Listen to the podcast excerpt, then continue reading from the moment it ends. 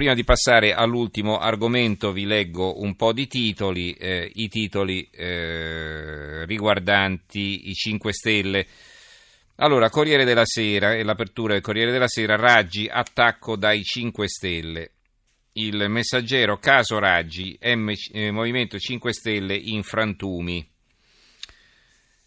Vedete poi appunto c'è qualche giornale che ci apre, adesso qui mi è arrivata la prima pagina eh, della stampa di Torino e eh, sto guardando con attenzione perché prima avevo solo il titolo dell'apertura, non c'è neanche una parola sul Movimento 5 Stelle, ma non perché loro ce l'abbiano con il Movimento, con il Movimento 5 Stelle, ma perché evidentemente non ritengono la notizia da prima pagina quando per esempio il Corriere della Sera ci ha aperto, quindi vedete quando non c'è una notizia che si impone poi veramente ogni giornale fa un po' come meglio crede. Il Fatto Quotidiano eh, di taglio centrale a due colonne, Grillo contro Lombardi, non toccate la Raggi, il direttorio si sfascia, capitale senza pace, scontri a 5 stelle.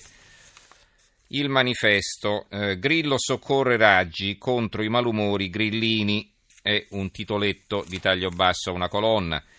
E l'apertura invece dell'unità, i virus della capitale, Teatrino 5 Stelle, la deputata Lombardi infettati da Marra, Grillo, Virginia non si tocca e Roma collassa tra liti e poteri opachi senza assessori e servizi che non funzionano.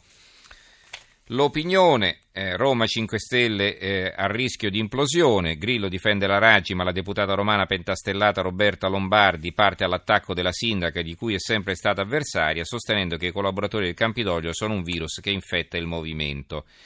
Il dubbio, eh, con una foto della Raggi a centro pagina, eh, l'anticorruzione e le carte su Marra che Raggi non ha pubblicato, è una loro inchiesta. Lombardi contro la sindaca ma il comico la blinda il Gazzettino di Venezia. Di spalla rissa tra Movimento 5 Stelle, eh, ma Grillo blinda la Raggi e sotto un commento e Virginia in lacrime, è un commento, una ricostruzione, un retroscena, e Virginia in lacrime chiamò Beppe, aiutami o lascio.